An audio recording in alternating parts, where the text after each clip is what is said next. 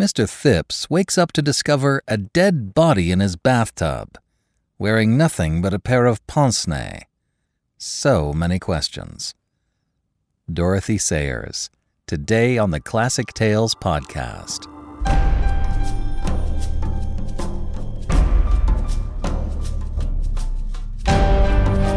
Welcome to the Classic Tales podcast. Thank you for listening.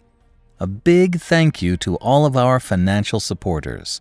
We couldn't do this without you. I know we're all going through some stuff right now, and we really appreciate you doing what you can. It really helps us out. And in case you've forgotten, a $5 donation gets you an $8 coupon code for any audiobook in the store. And if you just want to shoot us a few bucks to say thanks, that's awesome. There is now a donate button on the website at classictalesaudiobooks.com where you can do just that. I've begun doing special pricing for financial supporters. What does that mean?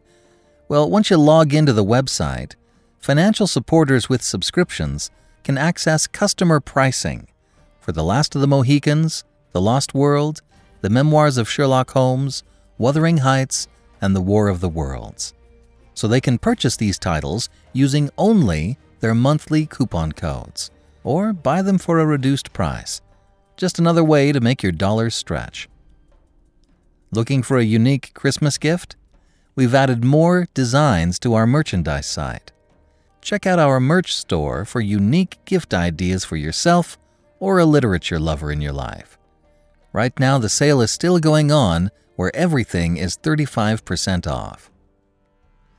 On the app side of things, we're doing poetry again.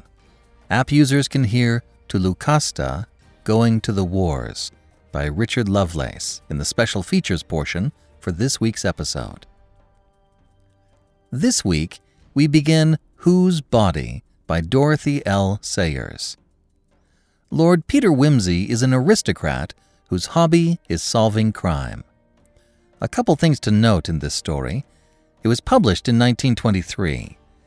That was after World War I, but before the Jewish Holocaust of World War II. Wimsey suffers from PTSD from the war, and it's interesting to see how it's handled at this time. Just a little hint to have compassion for those who might be acting in ways we don't understand. You never know what's going on under the surface. Another thing I wanted to mention is the handling of Jewish terms and epithets. Again, this book was written over a hundred years ago, in a time before the Jewish Holocaust of World War II. When I read this, it really struck me how mainstream anti Semitic sentiment was at the time. So, with those two disclaimers out of the way, let's go on with the show. And now, Whose Body? Part 1 of 7 by Dorothy Sayers.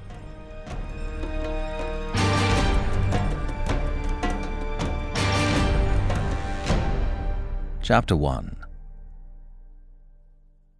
Oh, damn, said Lord Peter Wimsey at Piccadilly Circus. Hey, driver! The taxi-man, irritated at receiving this appeal while negotiating the intricacies of turning into Lower Regent Street, across the route of a 19 bus, a 38B, and a bicycle, bent an unwilling ear. I've left the catalogue behind, said Lord Peter deprecatingly. Uncommonly careless of me. Do you mind putting back to where we came from? To the Savile Club, sir?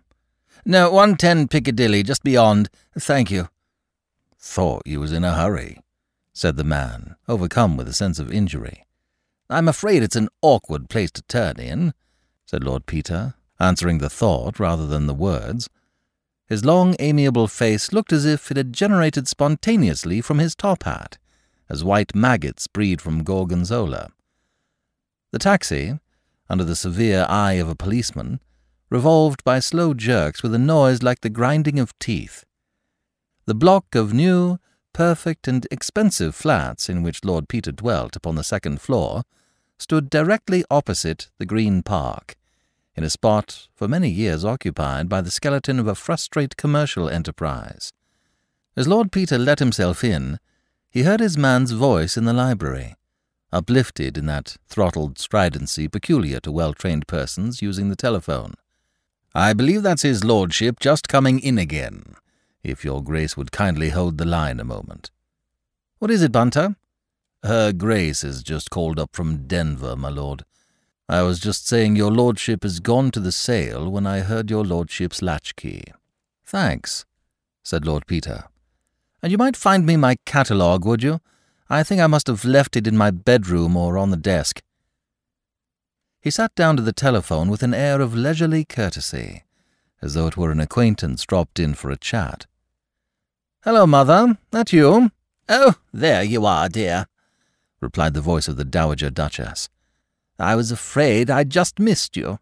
Well, you had, as a matter of fact. I'd just started off to Brocklebury Sale to pick up a book or two, but I had to come back for the catalogue. What's up? Such a quaint thing, said the Duchess. I thought I'd tell you. You know little Mr. Thipps? Thipps? said Lord Peter. Thipps? Oh, yes. The little architect man who's doing the church roof, yes. What about him? Mrs. Throgmorton's just been in, in quite a state of mind. Sorry, Mother, I can't hear. Mrs. who? Throgmorton. Throgmorton, the vicar's wife. Oh, Throgmorton, yes. Mr. Thipps rang them up this morning. It was his day to come down, you know. Yes? He rang them up to say he couldn't. He was so upset, poor little man. He found a dead body in his bath. Sorry, Mother, I can't hear. Found what? Where? A dead body, dear. In his bath. What? No, no, we haven't finished. Please don't cut us off. Hello? Hello? Is that you, Mother? Hello? Mother? Oh, yes. Sorry, the girl was trying to cut us off. What sort of body? A dead man, dear, with nothing on but a pair of pince nez. Mrs. Throgmorton positively blushed when she was telling me. I'm afraid people do get a little narrow-minded in country vicarages. Well, it sounds a bit unusual. Was it anybody he knew? No, dear, I don't think so. But of course he couldn't give her many details. She said he sounded quite distracted. He's such a respectable little man, and having the police in the house and so on really worried him. Poor little Thipps. Uncommonly awkward for him. Let's see, he lives in Battersea, doesn't he? Yes, dear, 59 Queen Caroline Mansions, opposite the park. That big block just round the corner from the hospital. I thought perhaps you'd like to run around and see him, and ask if there's anything we can do. I always thought him a nice little man. Oh, quite, said Lord Peter, grinning at the telephone. The Duchess was always of the greatest assistance to his hobby of criminal investigation, though she never alluded to it and maintained a polite fiction of its non-existence. What time did it happen, Mother? I think he found it early this morning, but of course he didn't think of telling the Throgmortons just at first. She came up to me just before lunch. So tiresome I had to ask her to stay. Fortunately, I was alone. I don't mind being bored myself, but I hate having my guests bored. Poor old mother. Well, thanks awfully for telling me. I think I'll send Bunter to the sale and toddle round to Battersea now and try and console the poor little beast. So long. Goodbye, dear. Bunter! Yes, my lord. Her Grace tells me that a respectable Battersea architect has discovered a dead man in his bath. Indeed, my lord. That's very gratifying. Very, Bunter. Your choice of words is unerring. I wish Eton and Balliol had done as much for me. Have you found the catalogue? Here it is, my lord. Thanks. I am going to Battersea at once. I want you to attend the sale for me. Don't lose time. I don't want to miss the folio Dante, nor the de Voragine. Here you are, see? Golden Legend. Wynkyn de Worde, 1493. Got that? And I say, make a special effort for the Caxton folio of the Four Sons of Aymon. It's the 1489 folio, and unique. Look, I've marked the lots I want, and put my outside offer against each. Do your best for me. I shall be back to dinner. Very good, my lord. Take my cab and tell him to hurry. He may for you. He doesn't like me very much. Can I?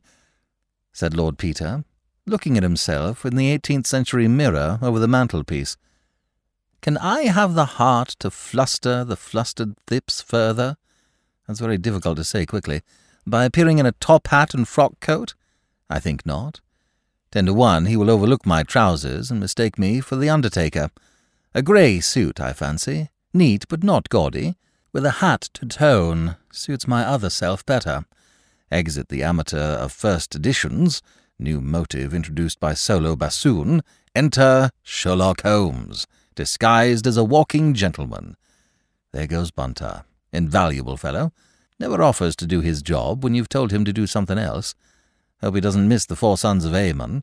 Still, there is another copy of that, in the Vatican. It might become available, you never know, if the Church of Rome went to pot or Switzerland invaded Italy, whereas a strange corpse doesn't turn up in a suburban bathroom more than once in a lifetime. At least I should think not. At any rate, the number of times it's happened, with a pince nez, might be counted on the fingers of one hand, I imagine. Dear me, it's a dreadful mistake to ride two hobbies at once. He had drifted across the passage into his bedroom, and was changing with a rapidity one might not have expected from a man of his mannerisms.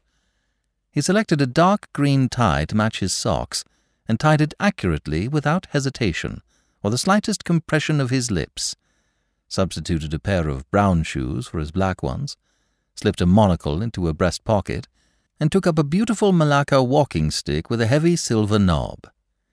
That's all, I think, he murmured to himself. Stay, I may as well have you. You may come in useful, one never knows. He added a flat silver matchbox to his equipment, glanced at his watch, and seeing that it was already a quarter to three, ran briskly downstairs, and hailing a taxi, was carried to Battersea Park.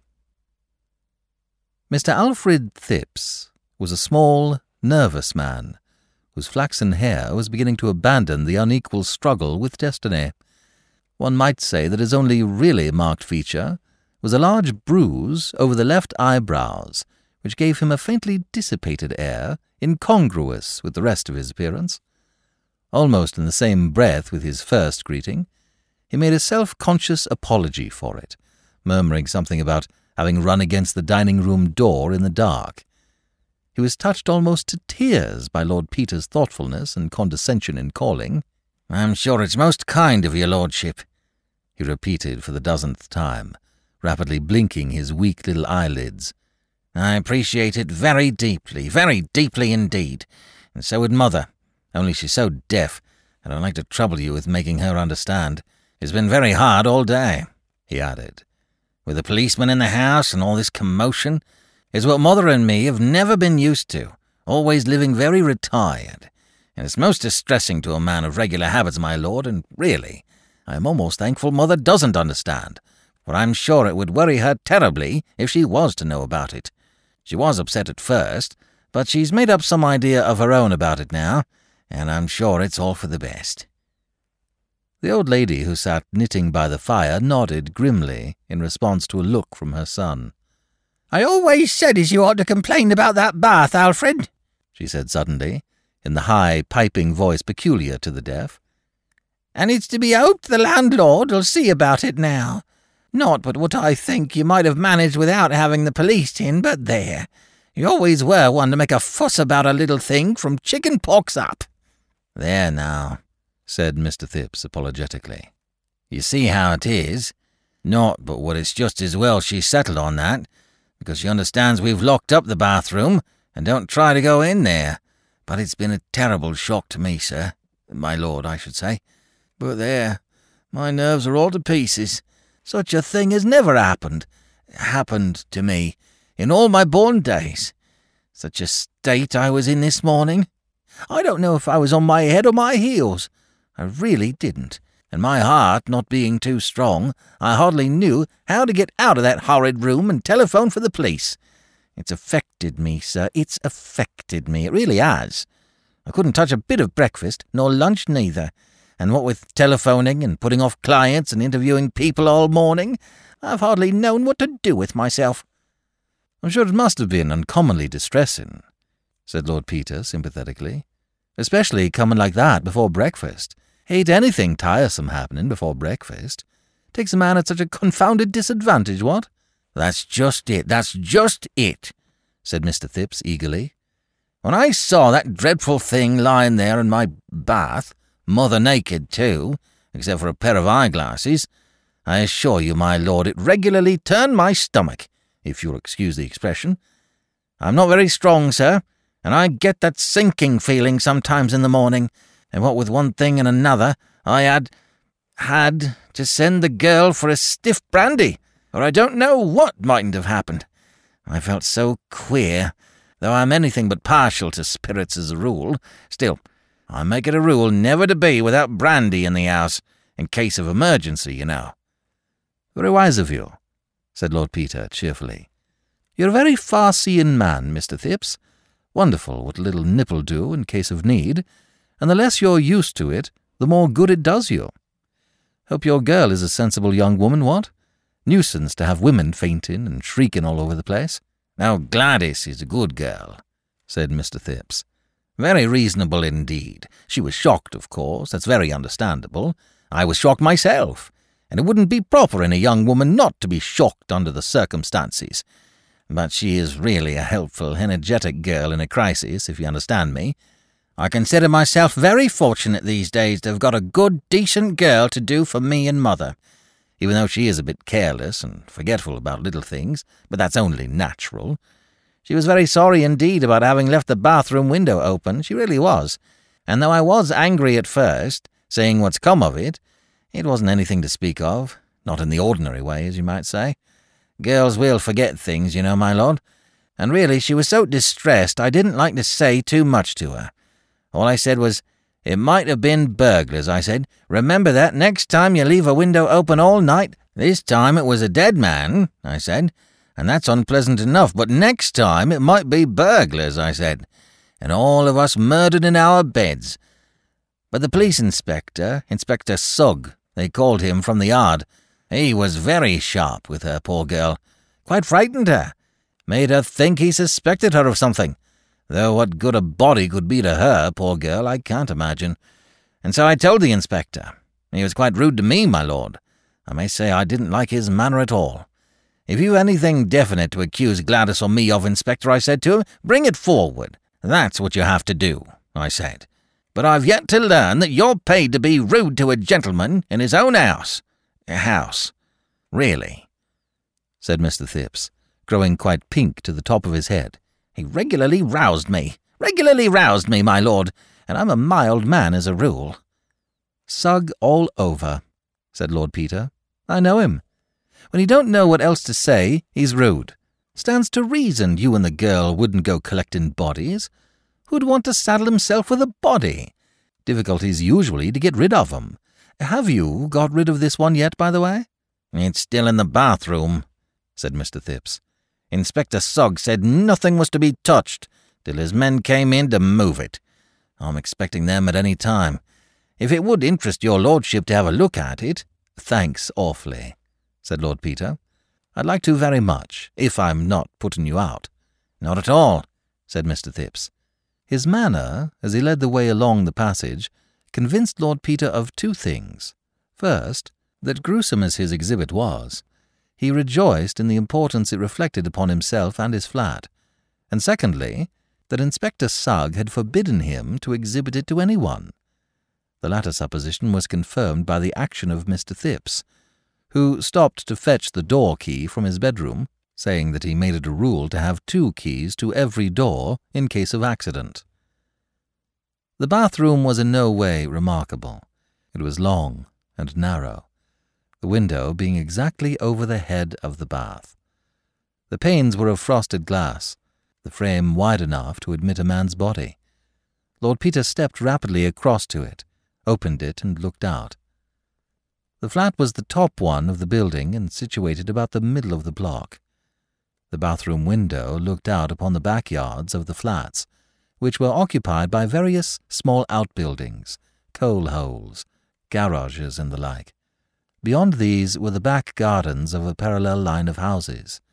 On the right rose the extensive edifice of St. Luke's Hospital, Battersea, with its grounds, and connected with it by a covered way, the residence of the famous surgeon Sir Julian Freke, who directed the surgical side of the great new hospital, and was, in addition, known in Harley Street as a distinguished neurologist with a highly individual point of view.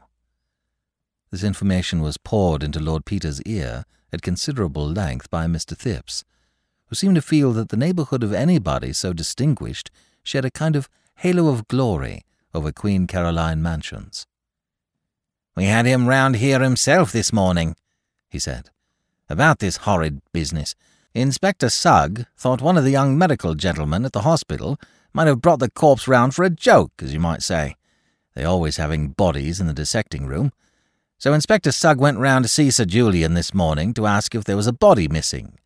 He was very kind, was Sir Julian, very kind indeed, though he was at work when they got there, in the dissecting room.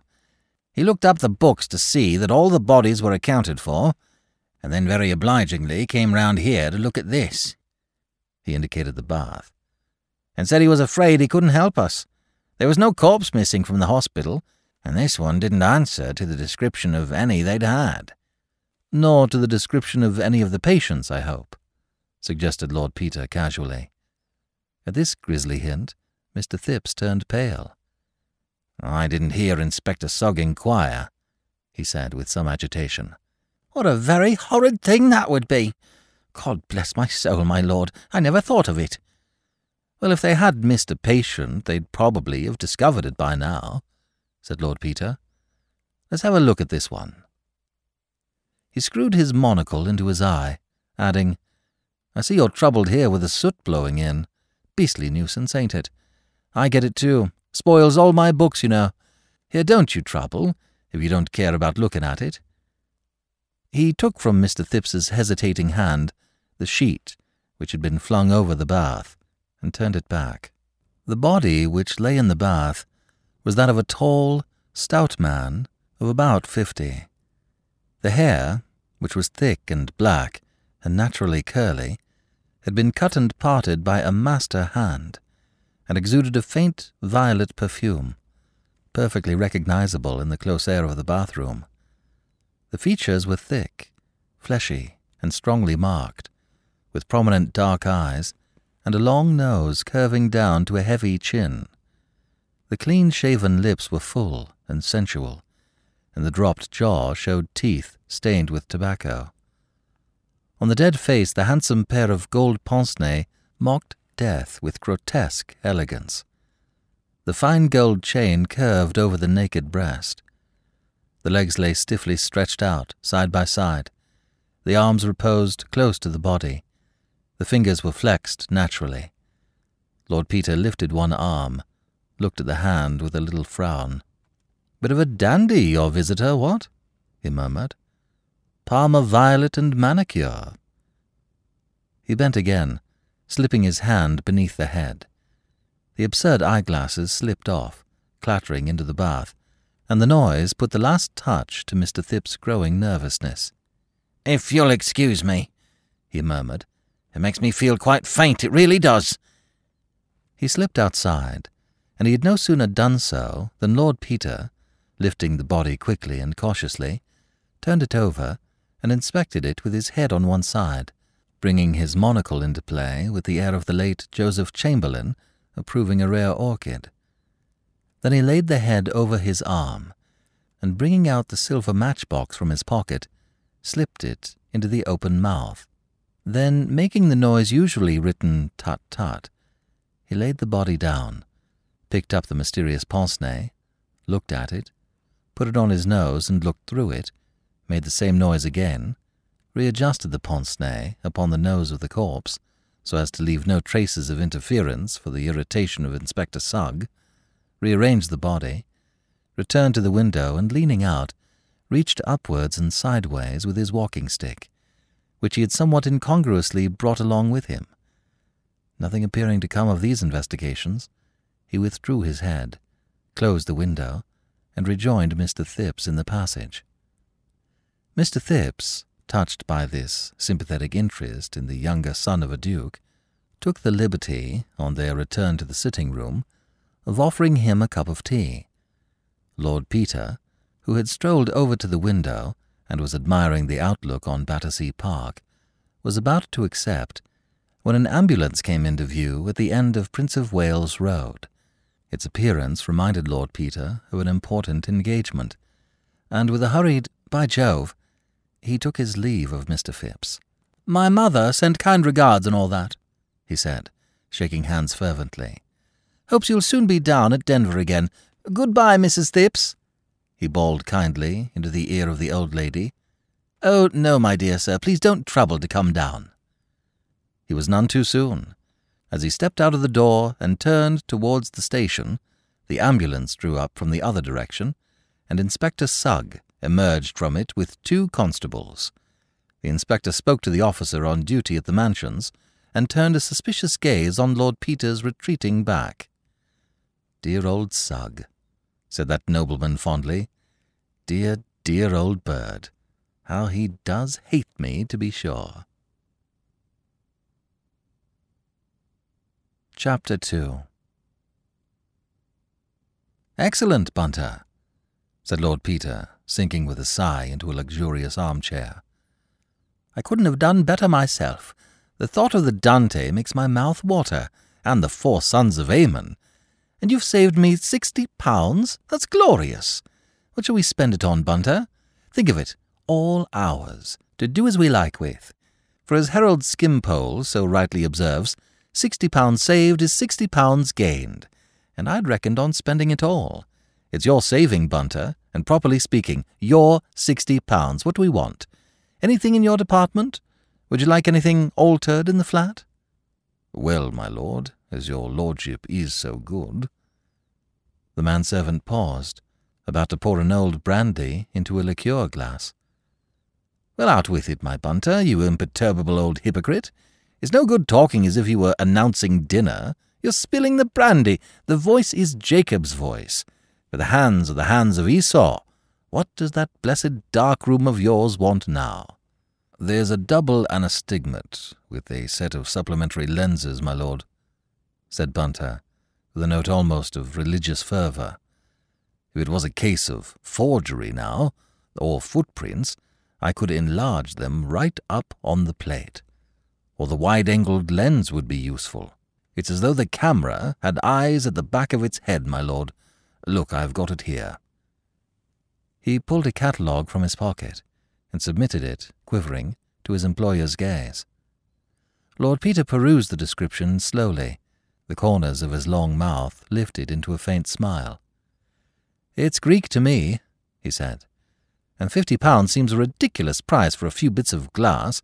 I suppose, Bunter, you'd say seven hundred fifty pounds was a bit out of the way for a dirty old book in a dead language, wouldn't you? It wouldn't be in my place to say so, my lord. No, Bunter. I pay you two hundred pounds a year to keep your thoughts to yourself. Tell me, Bunter, in these democratic days, don't you think that's unfair? No, my lord. You don't? Do you mind telling me frankly why you don't think it's unfair? Frankly, my lord, your lordship is paid a nobleman's income to take Lady Worthington in to dinner and refrain from exercising your lordship's undoubted powers of repartee. Lord Peter considered this. That's your idea, is it, Bunter? Noblesse oblige for a consideration. I dare say you're right. Then you're better off than I am, because I'd have to behave myself to Lady Worthington if I hadn't a penny. Bunter, uh, if I sacked you here and now, would you tell me what you think of me?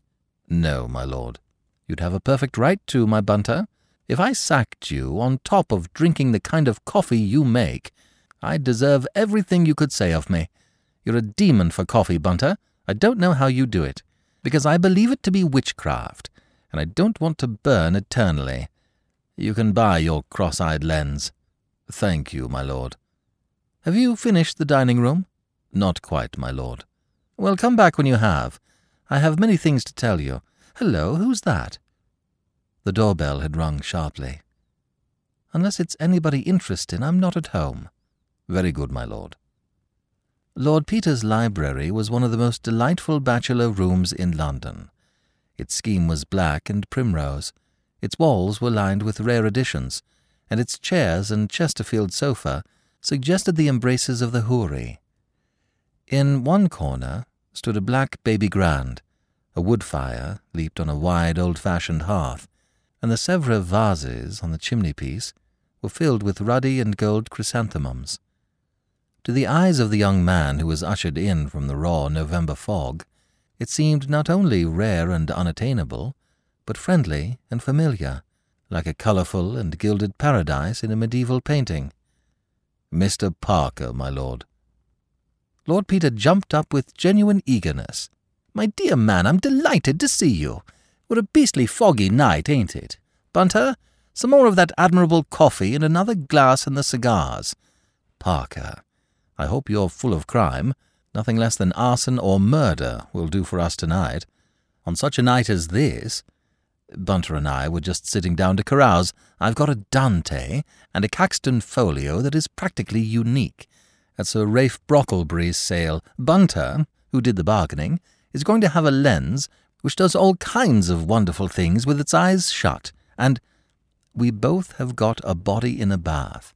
We both have got a body in a bath, for in spite of all temptations to go in for cheap sensations, we insist upon a body in a bath. Nothing less will do for us, Parker. It's mine at present, but we're going shares in it, property of the firm. Won't you join us? You really must put something in the jackpot. Perhaps you have a body. Oh, do have a body. Everybody welcome. Gin a body, meet a body. Hauled before the beak. Gin a body jolly well knows who murdered a body, and that old Sugg is on the wrong tack. Need a body speak? Not a bit of it. He tips a glassy wink at yours truly, and yours truly read the truth. Ah, said Parker. I knew you'd been round to Queen Caroline Mansions. So have I, and met Sugg, and he told me he'd seen you. He was cross, too. Unwarrantable interference, he calls it. I knew he would, said Lord Peter. I love taking a rise out of dear old Sugg. He's always so rude. I see by the star that he has excelled himself by taking the girl, Gladys what's her name, into custody. Sugg of the evening, beautiful Sugg. But what were you doing there? To tell you the truth, said Parker, I went round to see if the Semitic-looking stranger in Mr. Thipps' bath was by any extraordinary chance Sir Reuben Levy, but he isn't. Sir Reuben Levy? Wait a minute, I saw something about that. I know. A headline. Mysterious disappearance of famous financier. What's it all about? I didn't read it carefully. Well, it's a bit odd, though I dare say it's nothing really. Old chap may have cleared for some reason best known to himself. It only happened this morning, and nobody would have thought anything about it. Only it happened to be the day on which he had arranged to attend a most important financial meeting and do some deal involving millions. I haven't got all the details, but I know he's got enemies who'd just as soon the deal didn't come off. So when I got wind of this fellow in the bath, I buzzed round to have a look at him. It didn't seem likely, of course, but unlikelier things do happen in our profession. The funny thing is, Old Sugg has got bitten with the idea that it is him, and is wildly telegraphing to Lady Levy to come and identify him. But as a matter of fact, the man in the bath is no more Sir Reuben Levy than Adolph Beck, poor devil, was John Smith. Oddly enough, though, he would be really extraordinarily like Sir Reuben if he had a beard, and as Lady Levy is abroad with the family, somebody may say it's him and Sugg will build up a lovely theory like the Tower of Babel, and destined so to perish. Sugg's a beautiful braying ass, said Lord Peter. He's like a detective in a novel. Well, I don't know anything about Levy, but I've seen the body, and I should say the idea was preposterous upon the face of it. What do you think of the brandy? Unbelievable, Wimsey. Sort of thing makes one believe in heaven. But I want your yarn. Do you mind if Bunter hears it too? Invaluable man, Bunter. Amazing fellow with a camera. And the odd thing is, he's always on the spot when I want my bath or my boots. I don't know when he develops things. I believe he does them in his sleep. Bunter! Yes, my lord? Stop fiddling about in there and get yourself the proper things to drink and join the merry throng. Certainly, my lord. Mr. Parker has a new trick, the vanishing financier. Absolutely no deception. Hey, presto, pass, and where is he? Will some gentleman from the audience kindly step upon the platform and inspect the cabinet? Thank you, sir. The quickness of the hand deceives the high. I'm afraid mine isn't much of a story, said Parker. It's just one of those simple things that offer no handle. Sir Reuben Levy dined last night with three friends at the Ritz. After dinner, the friends went to the theatre. He refused to go with them on account of an appointment. I haven't yet been able to trace the appointment, but anyhow, he returned home to his house, 9A Park Lane, at twelve o'clock. Who saw him? The cook, who had just gone up to bed, saw him on the doorstep and heard him let himself in. He walked upstairs, leaving his greatcoat on the hall peg and his umbrella in the stand. You remember how it rained last night? He undressed and went to bed. Next morning, he wasn't there. That's all, said Parker abruptly, with a wave of the hand. It isn't all. It isn't all. Daddy, go on. That's not half a story, pleaded Lord Peter. But it is all. When his man came to call him, he wasn't there. The bed had been slept in, his pyjamas and all his clothes were there, the only odd thing being that they were thrown rather untidily on the ottoman at the foot of the bed, instead of being neatly folded on a chair, as is Sir Reuben's custom, looking as though he had been rather agitated or unwell. No clean clothes were missing, no suit, no boots, nothing. The boots he had worn were in his dressing room as usual. He had washed and cleaned his teeth and done all the usual things. The housemaid was down cleaning the hall at half past six, and can swear that nobody came in or out after that. So one is forced to suppose that a respectable middle-aged Hebrew financier either went mad between 12 and 6 a.m. and walked quietly out of the house in his birthday suit on a November night, or else was spirited away like the lady in the Ingoldsby Legends, body and bones, leaving only a heap of crumpled clothes behind him. Was the front door bolted? That's the sort of question you would ask straight off. It took me an hour to think of it.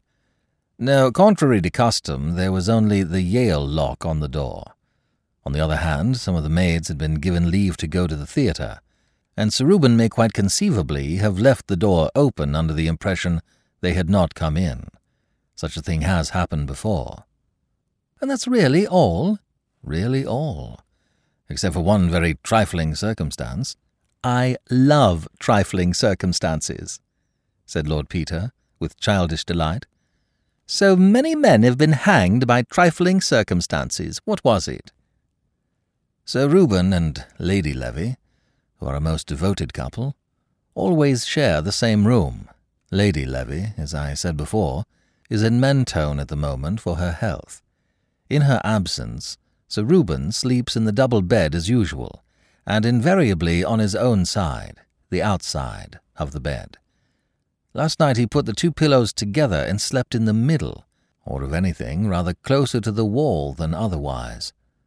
The housemaid, who is a most intelligent girl, noticed this when she went up to make the bed, and with really admirable detective instinct, refused to touch the bed or let anybody else touch it, though it wasn't till later that they actually sent for the police. Was nobody in the house but Sir Reuben and the servants? No. Lady Levy was away with her daughter and her maid. The valet, cook, parlour-maid, housemaid, and kitchen-maid were the only people in the house, and naturally wasted an hour or two squawking and gossiping. I got there about ten. What have you been doing since? Trying to get on the tracks of Sir Reuben's appointment last night, since, with the exception of the cook, his appointer was the last person who saw him before his disappearance. There may be some quite simple explanation, though I'm dashed if I can think of one for the moment. Hang it all, a man doesn't come in and go to bed and walk away again, mid-noddings on, in the middle of the night. He may have been disguised. I thought of that. In fact, it seems the only possible explanation. It's deuced odd, Wimsey. An important city man on the eve of an important transaction, without a word of warning to anybody, slips off in the middle of the night, disguised down to his skin, leaving behind his watch, purse, cheque-book, and most mysterious and important of all, his spectacles, without which he can't see a step, as he is extremely short-sighted. He— That is important, interrupted Wimsey. You are sure he didn't take a second pair? His man vouches for it that he had only two pairs, one of which was found on his dressing table, and the other in the drawer where it is always kept. Lord Peter whistled. You've got me there, Parker. Even if he'd gone out to commit suicide, he'd have taken those. So you'd think. Or the suicide would have happened the first time he started to cross the road. However, I didn't overlook the possibility. I've got particulars of all today's street accidents, and I can lay my hand on my heart and say that none of them is Sir Reuben. Besides, he took his latchkey with him, which looks as though he meant to come back. Have you seen the men he dined with? I found two of them at his club. They said that he seemed in the best of health and spirits, spoke of looking forward to joining Lady Levy later on, perhaps at Christmas, and referred with great satisfaction to this morning's business transaction, in which one of them, a man called Anderson of Wyndham's, was himself concerned. Then up till about nine o'clock, anyhow, he had no apparent intention or expectation of disappearing. None, unless he was a most consummate actor. Whatever happened to change his mind must have happened either at the mysterious appointment which he kept after dinner, or while he was in bed between midnight and 5.30 a.m. Well, Bunter, said Lord Peter, what do you make of it? Not in my department, my lord.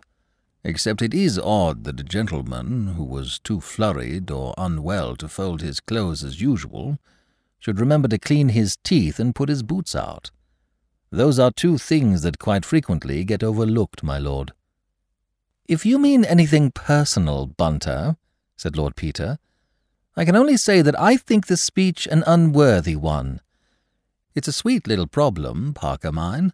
Look here, I don't want to butt in, but I should dearly love to see that bedroom tomorrow. Tis not that I mistrust thee, dear, but I should uncommonly like to see it. Say me not nay. Take another drop of brandy and a villa villa, but say not, say not nay. Of course you can come and see it.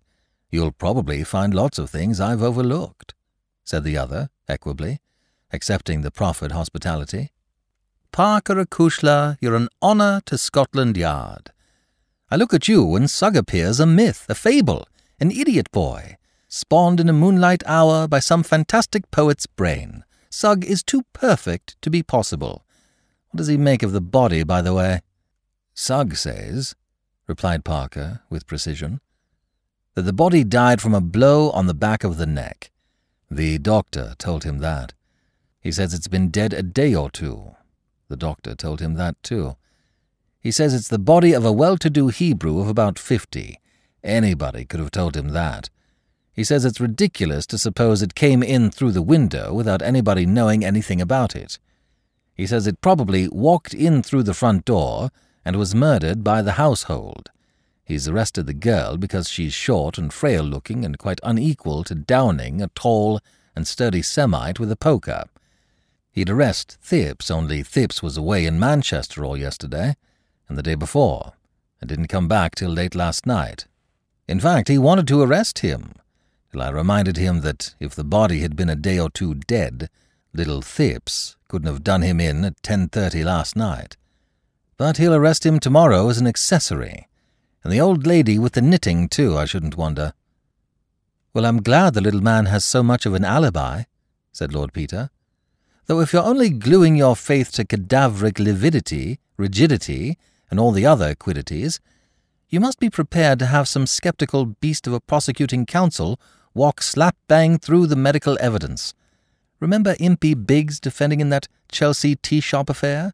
Six bloomin' medicos contradicting each other in the box, and old Impey elocuting abnormal cases from Glaister and Dixon Mann till the eyes of the jury reeled in their heads. Are you prepared to swear, Dr. Thingumtight, that the onset of rigor mortis indicates the hour of death without the possibility of error? So far as my experience goes, in the majority of cases, says the doctor, all stiff. Ah, says Biggs. But this is a court of justice, doctor, not a parliamentary election. We can't get on without a minority report. The law, Dr. Thingumtight, respects the rights of the minority, alive or dead. Some ass laughs, and old Biggs sticks his chest out and gets impressive. Gentlemen, this is no laughing matter. My client, an upright and honourable gentleman, is being tried for his life. For his life, gentlemen. And it is the business of the prosecution to show his guilt, if they can, without a shadow of doubt. Now, Dr. Thingumtight, I ask you again, can you solemnly swear, without the least shadow of doubt, probable, possible shadow of doubt, that this unhappy woman met her death neither sooner nor later than Thursday evening? A probable opinion? Gentlemen, we are not Jesuits. We are straightforward Englishmen. You cannot ask a British born jury to convict any man on the authority of a probable opinion. Hum of applause. Biggs' man was guilty all the same, said Parker. Of course he was. But he was acquitted all the same. And what you've just said is libel. Wimsey walked over to the bookshelf and took down a volume of medical jurisprudence. Rigor mortis can only be stated in a very general way. Many factors determine the result. Cautious brute. On the average, however, stiffening will have begun, neck and jaw, five to six hours after death. Hmm. In all likelihood have passed off in the bulk of cases by the end of 36 hours. Under certain circumstances, however, it may appear unusually early, or be retarded unusually long. Helpful, ain't it, Parker? Brown Séquard states three and a half minutes after death. In certain cases, not until lapse of 16 hours after death. Present as long as 21 days thereafter. Lord! Modifying factors, age, muscular state, or febrile diseases, or what temperature of environment is high, and so on and so on. Any bloomin' thing. Never mind. You can run the argument for what it's worth to Sugg. He won't know any better. He tossed the book away. Come back to facts. What did you make of the body? Well, said the detective, not very much. I was puzzled, frankly. I should say he had been a rich man, but self made, and that his good fortune had come to him fairly recently. Ah, you noticed the calluses on the hands. I thought you wouldn't miss that. Both his feet were badly blistered. He had been wearing tight shoes. Walking a long way in them, too, said Lord Peter. To get such blisters as that. Did that strike you as odd, in a person evidently well off? Well, I don't know. The blisters were two or three days old. He might have got stuck in the suburbs one night, perhaps. Last train gone and no taxi and had to walk home. Hmm, possibly. There were some little red marks all over his back and one leg I couldn't quite account for. I saw them. What did you make of them? I'll tell you afterwards. Go on. He was very long sighted, oddly long sighted for a man in the prime of life. The glasses were like a very old man's. By the way, they had a very beautiful and remarkable chain of flat links chased with a pattern. It strikes me he might be traced through it. I've just put an advertisement in the Times about it, said Lord Peter. Go on. He had had the glasses some time. They had been mended twice. Beautiful, Parker, beautiful. Did you realize the importance of that? Not specially, I'm afraid. Why? Never mind. Go on.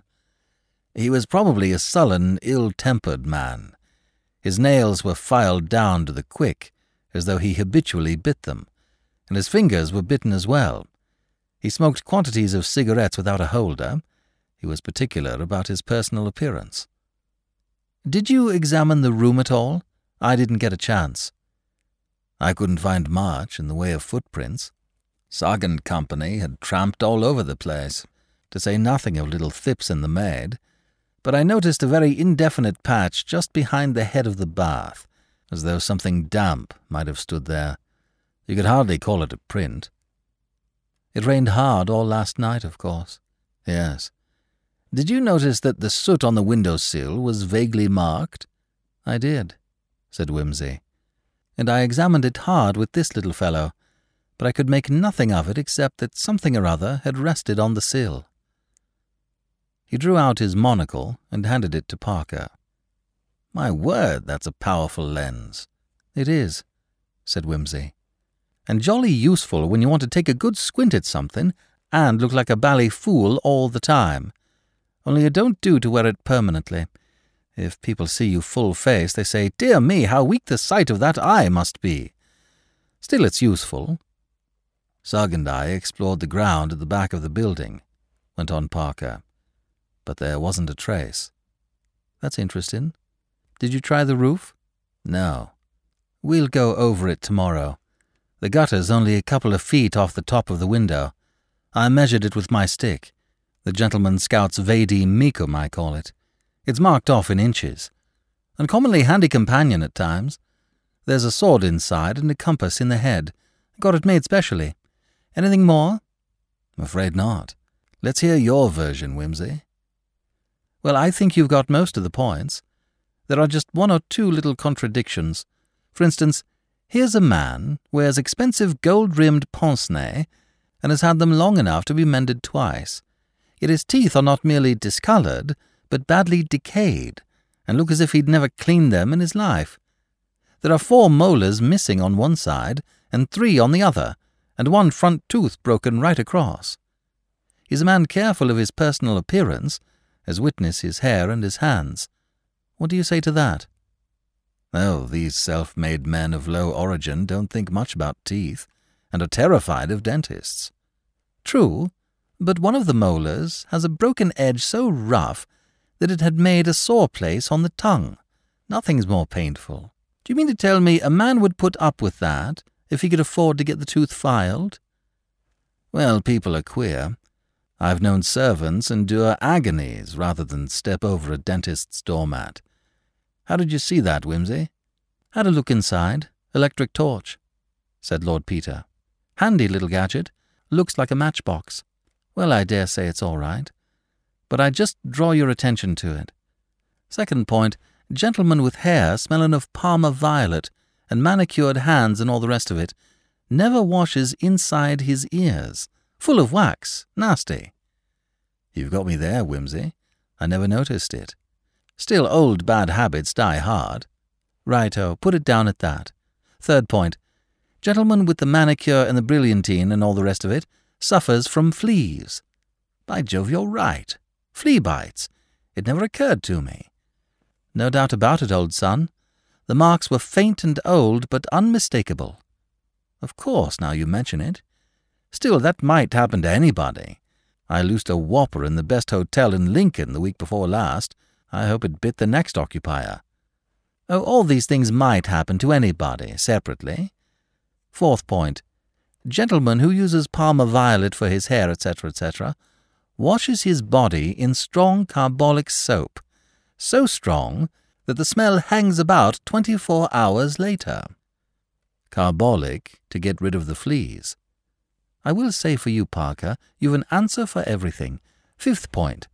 Carefully got up gentleman with manicured, though masticated fingernails, has filthy black toenails, which look as if they hadn't been cut for years. All of a piece with habits is indicated. Yes, I know, but such habits. Now, sixth and last point. This gentleman with the intermittently gentlemanly habits arrives in the middle of a pouring wet night, and apparently through the window, when he has already been twenty-four hours dead, and lies down quietly in Mr. Thipps' bath, unseasonably dressed in a pair of pince-nez, not a hair on his head is ruffled. The hair has been cut so recently that there are quite a number of little short hairs stuck on his neck and the sides of the bath, and he has shaved so recently that there is a line of dried soap on his cheek. Wimsey. Wait a minute. And dried soap in his mouth. Bunter got up and appeared suddenly at the detective's elbow, the respectful manservant all over. A little more brandy, sir, he murmured. Wimsey, said Parker, you are making me feel cold all over. He emptied his glass, stared at it as though he were surprised to find it empty, set it down, got up, walked across to the bookcase, turned round, stood with his back against it, and said, Look here, Wimsey, You've been reading detective stories. You're talking nonsense. No, I ain't, said Lord Peter, sleepily. Uncommon good incident for a detective story, though, what? Bunter, uh, we'll write one, and you shall illustrate it with photographs. Soap in his... Rubbish, said Parker. It was something else, some discoloration. No, said Lord Peter. There were hairs as well, bristly ones. He had a beard. He took his watch from his pocket and drew out a couple of longish, stiff hairs, which he had imprisoned between the inner and the outer case. Parker turned them over once or twice in his fingers, looked at them close to the light, examined them with the lens, handed them to the impassible Bunter, and said, Do you mean to tell me, Wimsey, that any man alive would. He laughed harshly. Shave off his beard with his mouth open, and then go and get killed with his mouth full of hairs? You're mad.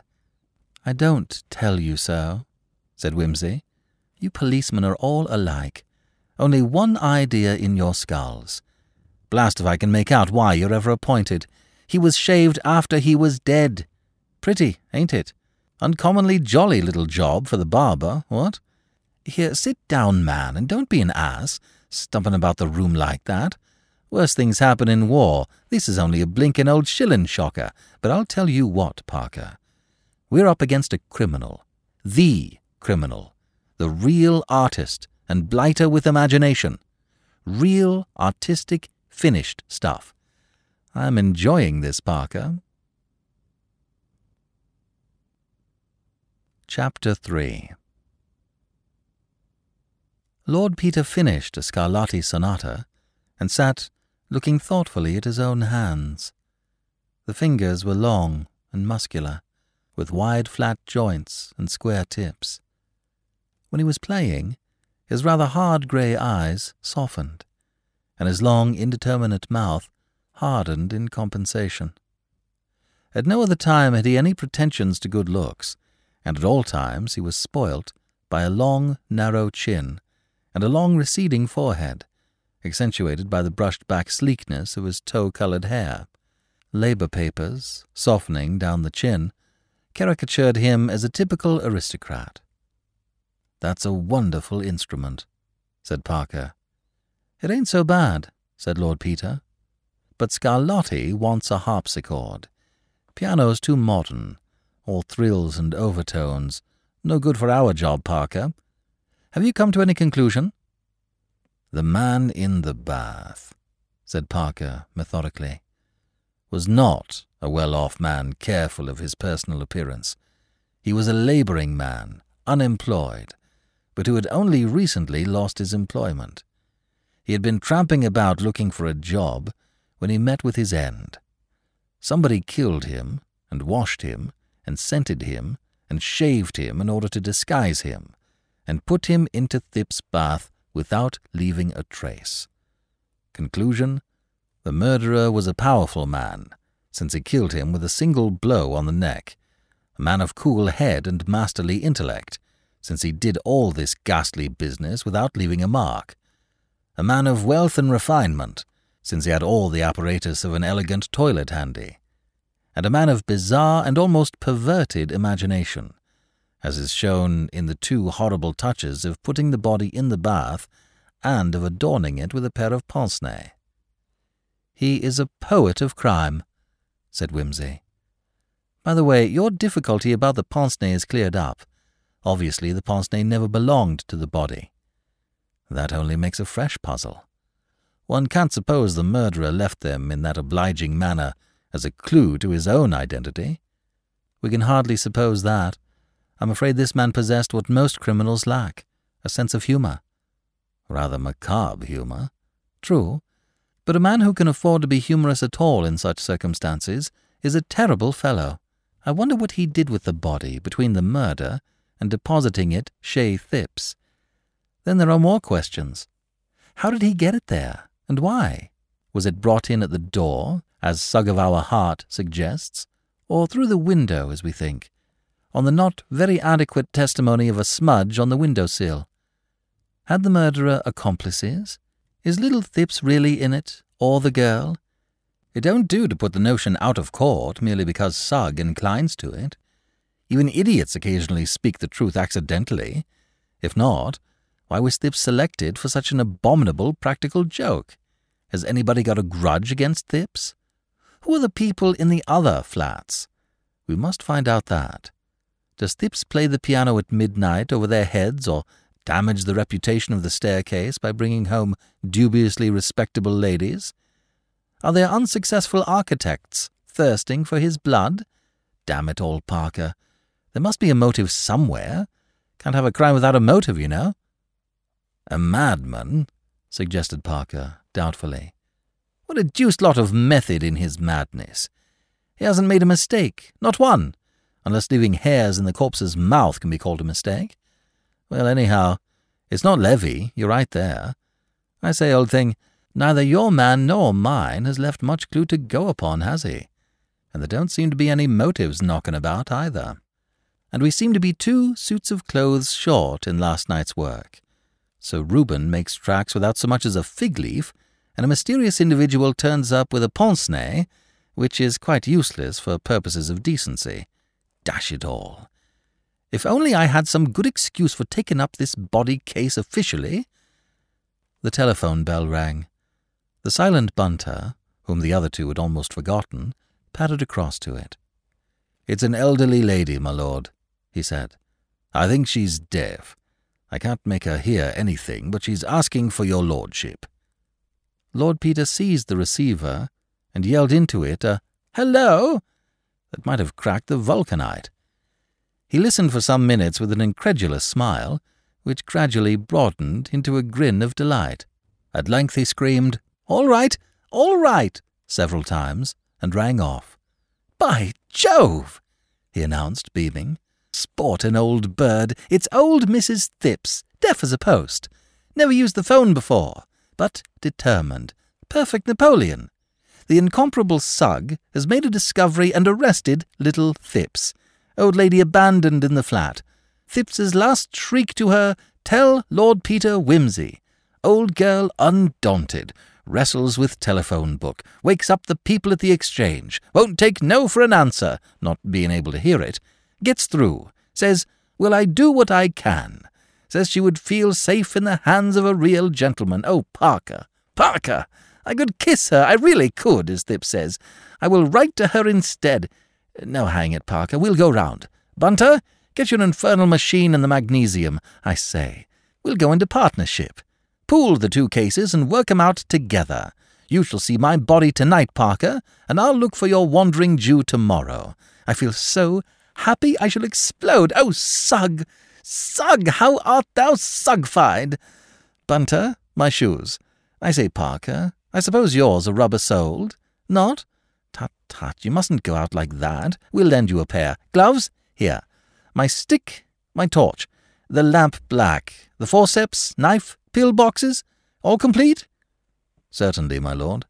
Oh, Bunter, don't look so offended. I mean no harm. I believe in you. I trust you. What money have I got? That'll do. I knew a man once, Parker, who let a world famous poisoner slip through his fingers because the machine on the underground took nothing but pennies. There was a queue at the booking office, and the man at the barrier stopped him, and while they were arguing about accepting a five pound note, which was all he had, for a twopenny ride to Baker Street, the criminal had sprung into a circle train and was next heard of in Constantinople, disguised as an elderly Church of England clergyman touring with his niece. Are we all ready? Go! They stepped out, Bunter carefully switching off the lights behind them.